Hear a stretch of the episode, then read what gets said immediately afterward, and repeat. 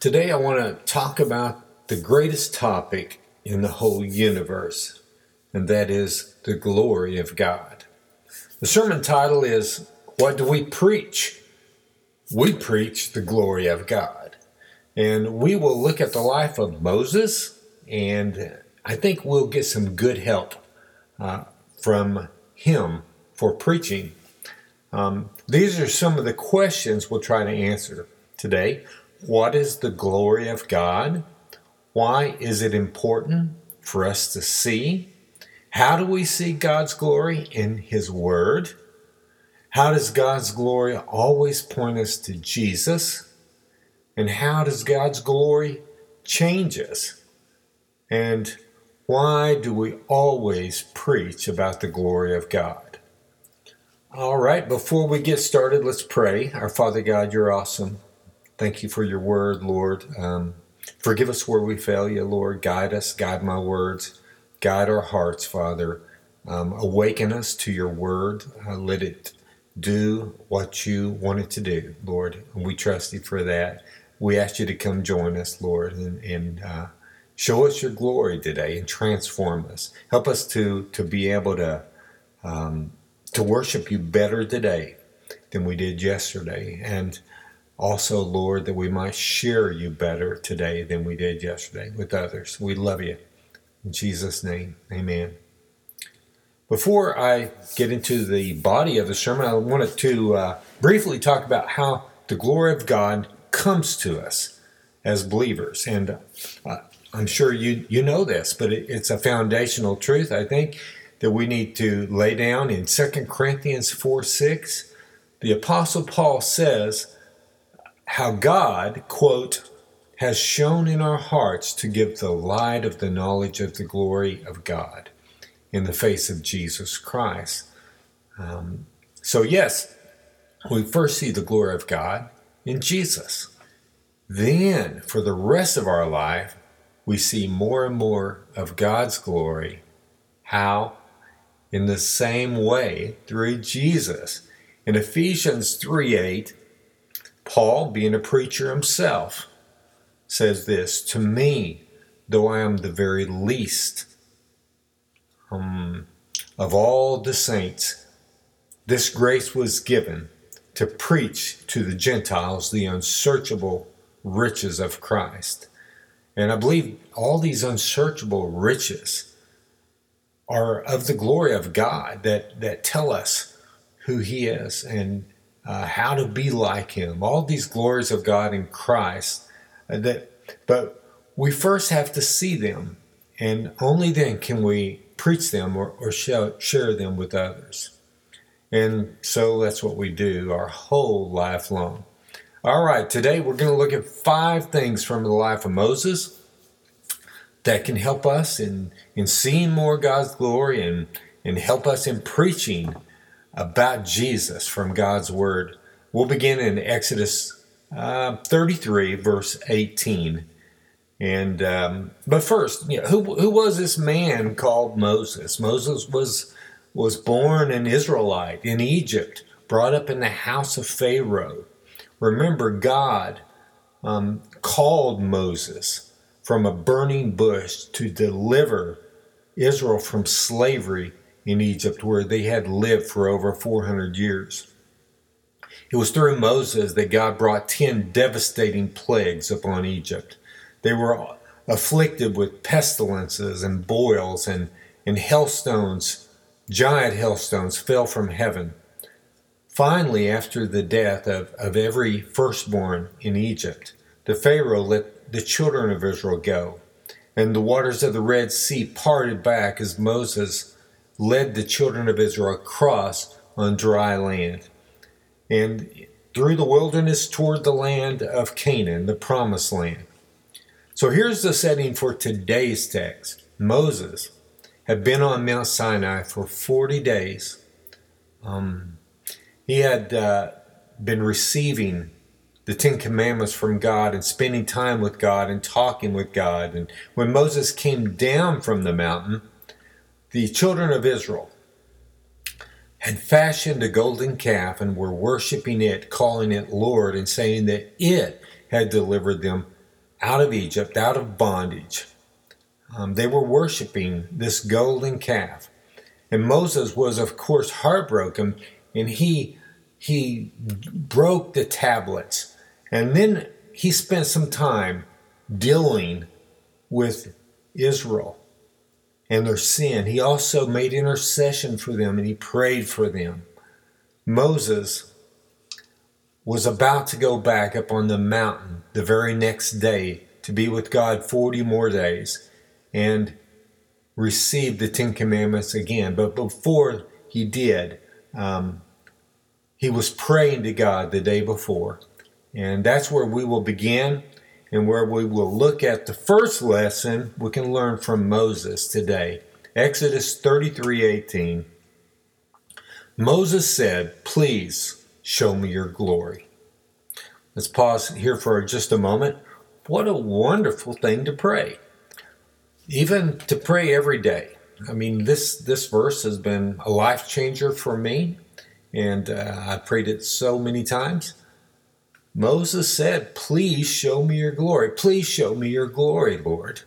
And this is a great memory verse for you. It's easy, a, good memory verse to teach your children, and, and also a good prayer. Let's say the verse together. Moses said, Please show me your glory. Exodus 33 18. Amen.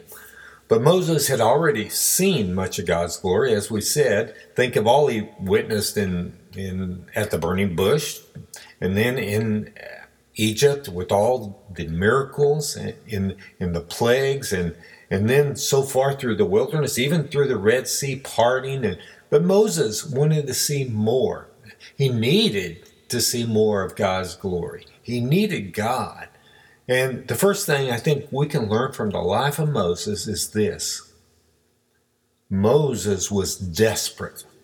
In using the word please, Moses puts an emphasis on his request. You see, God had recently called Israel a stiff necked people. They were a bunch of rebellious sinners, they were grumblers, and they worshiped the golden calf instead of God. And but although God would still keep his promise to bring them to Canaan, he had said he would not go up among them. And and so Moses, um, he was surrounded right by sinful, selfish people who had a lot of trouble trusting God. Um, and so he desperately, if he was going to carry out the work of the Lord, he desperately needed God's help. He needed God's presence to be there with him. And he said, Please show me your glory. And so, as preachers, as believers, we must be desperate for God. We too are living in a broken world surrounded by sin. We cannot see God's glory with our own intellect. Um, we, in our own power, will fall into the sins that are around us. Every day we should be desperate to call out to God, asking Him to show us more of Himself. Um, but that begs the question what is glory? If we're going to ask God to show us His glory, um, we should know what glory is, right? So, what is glory? Uh, did you know that God gives a type of glory to people and things? In Matthew 6, uh, Jesus says how Solomon, in all his glory, was not arrayed like one of the lilies of the field. And in 1 Corinthians 15 41, Paul talks about the glory that, that God gave the heavens. And he says this there is one glory of the sun and another glory of the moon, and another glory of the stars, for star differs from star in glory. And so the glory of all these things, it seems to be their, their personal differences, right? In their characteristics and attributes that tell us about them. They, they tell us who, in the case of Solomon, or what they are in the case of the others. Um, so that seems to be what glory is the things that tell us about something or someone. So then, what is God's glory? Well, this is the second thing we'll learn from Moses' life, and we will see the answer more clearly in how God responds to Moses' request. And so in verse 19, God begins telling Moses what he's going to show him the very next day um, after he finishes his prayer and when he goes back up onto the mountain for 40 more days. And notice how in God showing Moses his glory, he's telling him all about himself, who he is. Let's begin. Verse 19 God begins his response to Moses. And he said, I will make all my goodness pass before you. So, goodness is a characteristic of God, right?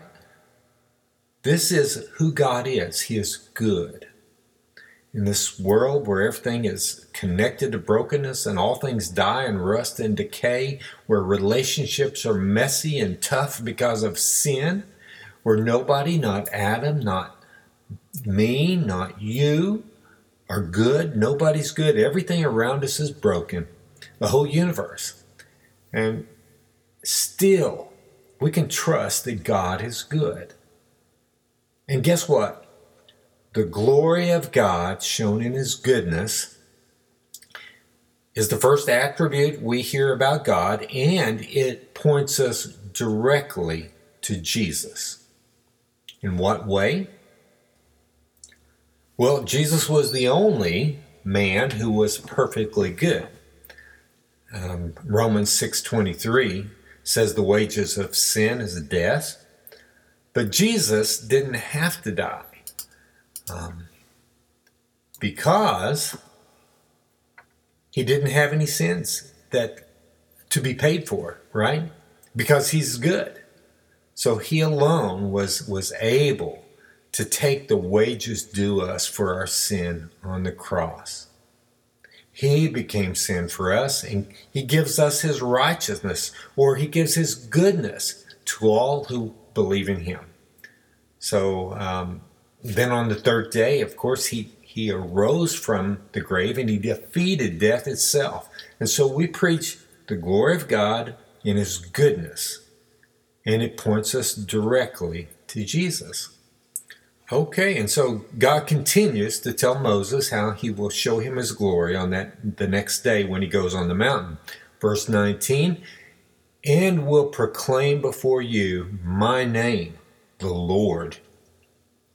And so in the next chapter, God actually does um, proclaim his name to Moses. And um, let me read um, a little bit of it here Exodus 34 uh, 6 and 7. Then the Lord passed by in front of him and proclaimed, The Lord, the Lord God, compassionate and gracious, slow to anger, and abounding in loving kindness and truth, who keeps loving kindness for thousands, who forgives iniquity, transgression, and sin. Yet he will by no means leave the guilty unpunished. So, in, in God proclaiming his name to Moses, um, he is telling Moses quite a lot about his character and who he is. He's, he's listing attributes of himself to Moses so Moses will know God better. Um, and for us, all these attributes of God in the Old Testament they point us directly to Jesus Christ. Let's take a look at the last two, which he mentions. They might be uh, kind of difficult to uh, to rectify because they seem to contradict one another. Uh, how can they both be true? Um, God forgives iniquity, and yet He always punishes the guilty. How can these both be true? Well, you and I are both guilty because we're both sinners. Um, our sin, therefore, it says, will not go unpunished. And yet, as believers, we know that we are forgiven. And uh, that's how this points us to Jesus because he took the punishment for our guilt. Uh, he did not have any guilt that needed to be paid for, as we said. So he could take our guilt, and he did. Uh, and so God does both of these things through Jesus. And he is still a just God. All right. So that's what we preach the glory of God, that we learn from his name and all his attributes, and, and they always point us to Jesus Christ. Uh, and so God continues his answer to Moses, still in verse 19. And I will be gracious to whom I will be gracious, and will show mercy on whom I will show mercy. So, what does this say about God? God is sovereign. And this is a foundational truth of knowing who God is. Um, he is God, right? And He has the say so in everything. Um, I like this verse, Psalms 115.3. Our God is in the heavens. He does all that He pleases.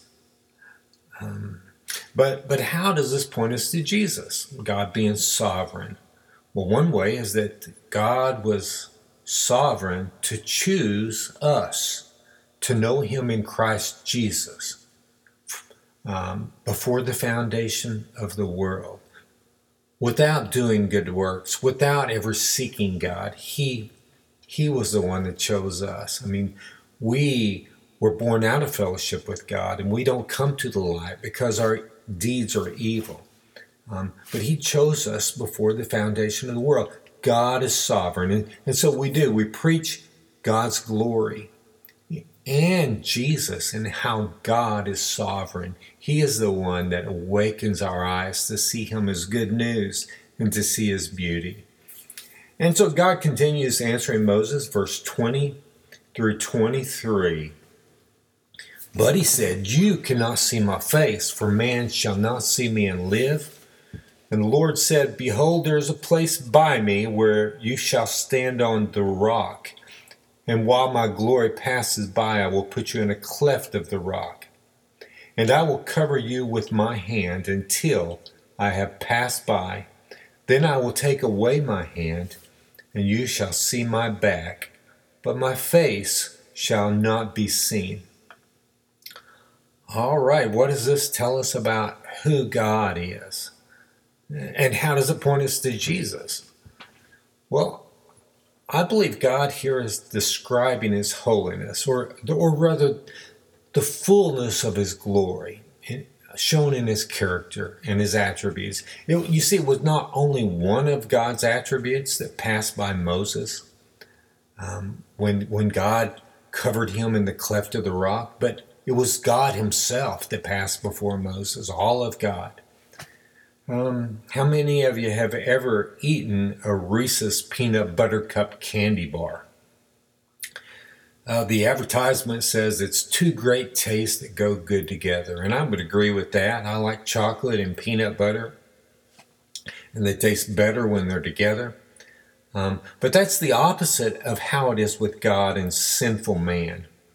We were created in God's image for His fellowship, but uh, that image got distorted when we chose sin. Um, man and God, sinful man and God, do not go good together at all.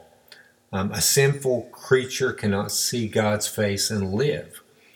Um, notice how Moses couldn't even be in God's presence without being covered.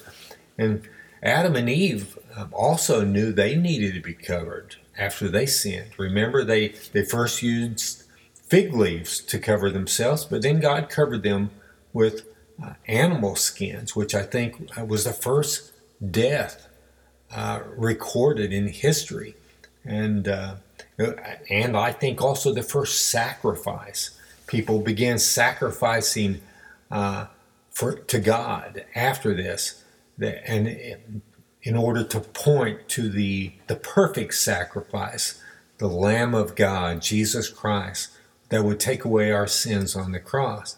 And so God's glory seen in his holiness, is in all of his righteous character together, it does point us to Jesus because we can only come into God's fellowship if we're covered in the righteousness of Jesus uh, because he spilt his blood for us on the cross. And so that's what we preach. God, the glory of God revealed in his holiness, and it points us to Jesus. And and now, the number 3 thing we learn about Moses is that in the presence of God, Moses was transformed. The very next day after Moses prayed his prayer, he went back up on the Mount Sinai for 40 more days, and God showed him his glory. And we will pick up as he's coming back down from the mountain after 40 days in Exodus 34 29. And here's what it says When Moses came down from Mount Sinai with the two tablets of the testimony in his hand, as he came down from the mountain, Moses did not know that the skin of his face shone because he had been talking with God. So, this is the first uh, time we see God uh, transform the skin on Moses' face. Um, and then also, we are introduced all of a sudden to an article of clothing, rather, uh, rather a veil, and the text emphasizes three ways that Moses used it. We'll look at this briefly here. You know, in the wilderness, a veil would have come in quite handy on on many occasions. Uh, it, for one, it would help veil out the sun from from your eyes, uh, or even from sand blowing in your eyes. So now, the fourth thing we learn from Moses is uh, in how he used the veil for seeing more of the, God, the glory of God and in preaching God's word. All right? Exodus 34 34, whenever Moses went in before the Lord to speak with him, he would remove the veil until he came out. And when he came out and told the people of Israel what he was commanded, the people of Israel would see the face of Moses that the skin of Moses' face was shining, and Moses would put the veil over his face again until he went in to speak with him. All right, well, what spiritual help can we get for preaching from how Moses used the veil in these three ways? Well, um, he removed his veil before God first. And what? Uh, how could we learn something spiritual from that? all right, for ourselves. We know that the children can be experts sometimes at veiling out their parents' words. Uh, if they're watching TV or playing outside or doing whatever they want, they don't even hear when the parents um, call their name. And we can just as easily veil out God's word. When we're reading His words, uh, we can only hear what we want to hear. Um, some people read God's word and and they veil out repentance from salvation. No. You know, we cannot keep sin as, as our treasure in life and still say that we love and believe in God. Um, some people read God's word and say, I have faith that God wants me to be rich, or, or they say a believer's life will be easy with, with no persecution. No, no, no. We cannot veil out Hebrews 11, where Christians were sawed in two um, for, for just standing up for God, for following God. No. Brothers, this reminds me um, of, of, why I'm so honored um, to be able to preach to you. There's so many of you out here. Um, you, you face the possibility of persecution on a regular basis. Um, and God chose you in His sovereignty to be where you are in the world. Um, you're like Esther, uh, that that uh, that you were born at, at this ordained time in history and this great land that you live in for the glory of God to point others to Jesus. And I just am honored to be able to uh, to be in your presence, in your fellowship. And so, no, no, we do not veil out how God said He would uh, He would be with us to the end of the world and throughout eternity. And and give us His joy and His peace and all we need, even here, you know, an inheritance of adoption and immeasurable riches uh, in God's presence forever, accepted by God uh, in His fellowship. And so, and so, no, Moses did not veil out God's word. Um, number two, Moses kept his veil off when he, he shared God's word with others. And how do I preach then with, with uh, unveiled face? Well, um, all those same promises from God that he showed us with, with unveiled face, all those same warnings, we, we don't veil them out to others. We preach the truth of God. Uh, uh, about divorce, right? Adultery, abortion, pornography, mind fantasies. We don't just tell people what they want to hear. Homosexual lifestyle, gossip, more. Even in these commands uh, against evil, we're seeing the glory of God because we're learning His nature and we're, we're seeing the things that He hates, right? In Second Corinthians chapters 3 through 5, the Apostle Paul makes references back to the very things we've been talking about, about how Moses used the veil. And, and in, in chapter 4, verse 2, he's, uh, he says that no, we won't veil out God's word to others. He says it like this We refuse to practice cunning or to tamper with God's word. And, and so we too are, are to, to preach God's word unveiled to others. And, and then finally, Moses, he put his veil back on when he went back into the world. What might this mean for us? Well, in 2 Corinthians chapter 5, you can read this on your own.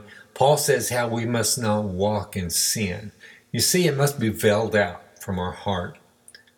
You know this truth. I mean, just as God's glory transforms us, uh, sin can transform us and disfigure our heart in, in horrible ways. So, like like Forrest Gump, we run, don't we? We run from sin on our smartphones, on the internet, the people we hang out with, the thoughts in our mind. We veil out the TV. Sometimes we turn the channel. Sometimes we turn the TV off. Uh, sometimes we should just unplug the TV. And I don't know, maybe Elvis Presley had the right idea. It is said that he one time actually shot his TV. But no matter what it is that causes us to sin, if our TV or anything else, we, we, we veil it out. And that's what Moses did. He put his veil back on when he when he went into the world. And before I close, I want to go back to the first way that Moses used the veil for a few moments. I think it's very important. When Moses went before God, remember he, he removed his veil. And in 2 Corinthians 3:18, this is exactly what Paul is referring to. And this is the second verse that is, has been a life changer for me that I want to share with you and challenge you to memorize. Here's what it says and we all, with unveiled face, beholding the glory of the Lord, are being transformed into the same image from one degree of glory to another. For this comes from the Lord, who is the Spirit. Ah, yes, uh, with unveiled face before God, like Moses, God transforms us. And within this verse is something I call the principle of associated glory. And here's the definition I gave it we pick up attributes and characteristics of people or things that we associate ourselves with um, if we do not veil them out. In other words, we, we become like the things that we're around if we don't veil them out. Um, Proverbs uh, 13 20 says it like this Whoever walks with the wise becomes wise, but the companions of fools will suffer harm. Um, this this principle is seen throughout the world, but when it when God does it spiritually, it's like a miracle from heaven. Um, in the world, we we know that if we travel and if we move to another area of the country, if we don't pay attention, we, we pick up their accent. So we pick up one of the characteristics of their glory, you might say. Um, here's another good example. It's a personal example. Remember how Paul already told us that the sun has glory? Um, here's an example of that. It was in October 1976. That's like, wow, 43 years ago, this very month. It was snowing in Dodge City when we left. My, my best friend and I, we had saved our money for vacation. We went uh, to Hawaii, and uh, it, it, was a graduation senior trip. Uh, of course, it was not snowing in Hawaii. I still have my down jacket on. I, I felt kind of out of place. But the first um, day we were there, we laid out on the, the beach in the sun for like four hours or more, and I don't think we veiled out the sun. To the best of my knowledge, we didn't put any suntan lotion on. So, um, yes, do you think the, the glory of the sun transformed us? Yes, we picked up many of its characteristics. Um, we became something uh, burning hot. We felt like we were on fire. We turned red. Um, yeah, uh, our skin changed. That's kind of like Moses' skin was changed in the glory of God, but but ours changed in a very bad way that really actually transformed our whole trip. Um, so yes, the principle of glory proves true in the world. Now, um, before we close, I, I want to give you one spiritual example. Um, consider two of Jesus' disciples, Peter and John, who had spent much time with Jesus, and they continued to walk close to Jesus. And um, in Acts 4, they were in Jerusalem talking about Jesus and bragging on him, holding him up, preaching about him. And uh, in verse 13, it says, Now when they saw the boldness of Peter and John, and perceived that they were uneducated, common men, they were astonished and they recognized that they had been with Jesus. So, spending time with Jesus in His glory, it changes us also. It changed Peter and John. It'll change you and me. And only then can we go and share that glory with others so that they too might see the glory of God in Jesus. And so, and now, and finally, in closing, remember how we began with Moses praying to God. Uh, what did Moses say? Please show me your glory. And God did. But he did not show Moses all of his glory. Um, he didn't tell him all of he, who he was. Moses and us are similar in this way that God shows us more of his glory throughout our whole life. Uh, there's always more of God's awesomeness to see. Um, so it's all about God. I mean, we want to point to Him in everything. And only in that do we find joy, only in his greatness. The, the number five thing we will see about Moses is this that he humbly sought to see God's glory all the way through to, to the end, throughout his whole life. Some preachers act like they know it all, not Moses. We should never think like that. The Bible teaches us that Moses was a great leader, but that he was the most meek man in the whole world. Um, let's learn that lesson from Moses. Um, so in, in, in Deuteronomy 3:24, now at the end of Moses' life before he dies, he cries out to the Lord and he says this: "O Lord God, you have only begun to show your servant your greatness and your mighty hand. For what God is there in heaven on or on earth who can do such mighty, uh, such work, works and mighty acts as yours. So, after all the glory of God that he had shown Moses throughout his life, Moses still wanted to see more of God's glory. And so, you and I are learning that same lesson Moses taught us at the beginning always be desperate to know God better. And if we know Him better, we will be able to worship Him better. ourselves and we'll be able to share him better with others. So be, let's all be desperate to be like um, be like Jacob. Remember Jacob who wrestled with God. He wanted the blessing God had for him.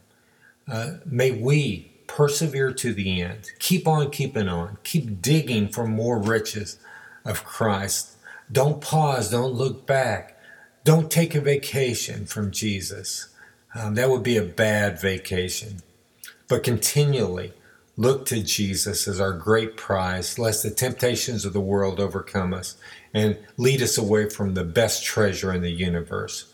Uh, in desperation, uh, you know, approach God's word with an unveiled face. Um, and we don't interpret God's word based on our experiences, our dreams, our insights, our worldly proverbs that sound good in one uh, context or another. Um, I have a friend um, who uh, came to, to God uh, because of a dream. Um, and that was great. It matches up with Scripture. Um, but we only, you know, we don't interpret God's word based on our dreams or our experiences. We only proclaim uh, those truths that, that God enlightens us to that are backed up in context with His word, verified and confirmed um, by His Holy Spirit. Then, as God has shown us His glory and His greatness, His awesomeness, all the attributes of His holiness, uh, as we learn them, we go and preach them to others. We go share His glory with others. Um, let's pray together. Father God, thank you for for um, showing us your word today, telling us about who you are, and may your word um, not return void, but do its work in our lives. Awaken us, Lord, to see your glory, that we might be able to worship you better today and and and share you better today than we did yesterday, Lord. Um, your, your glory from your word through your Holy Spirit, Lord. Help us to, to, to, to always um, uh, use this template for Lord and not be distracted by the, the, the, claims of the world and let them influence us, Lord. Um, do your work in our lives and help us to share uh, your joy, Lord, uh, with others, Lord. Thank you for, for Jesus. In Jesus' name. Amen.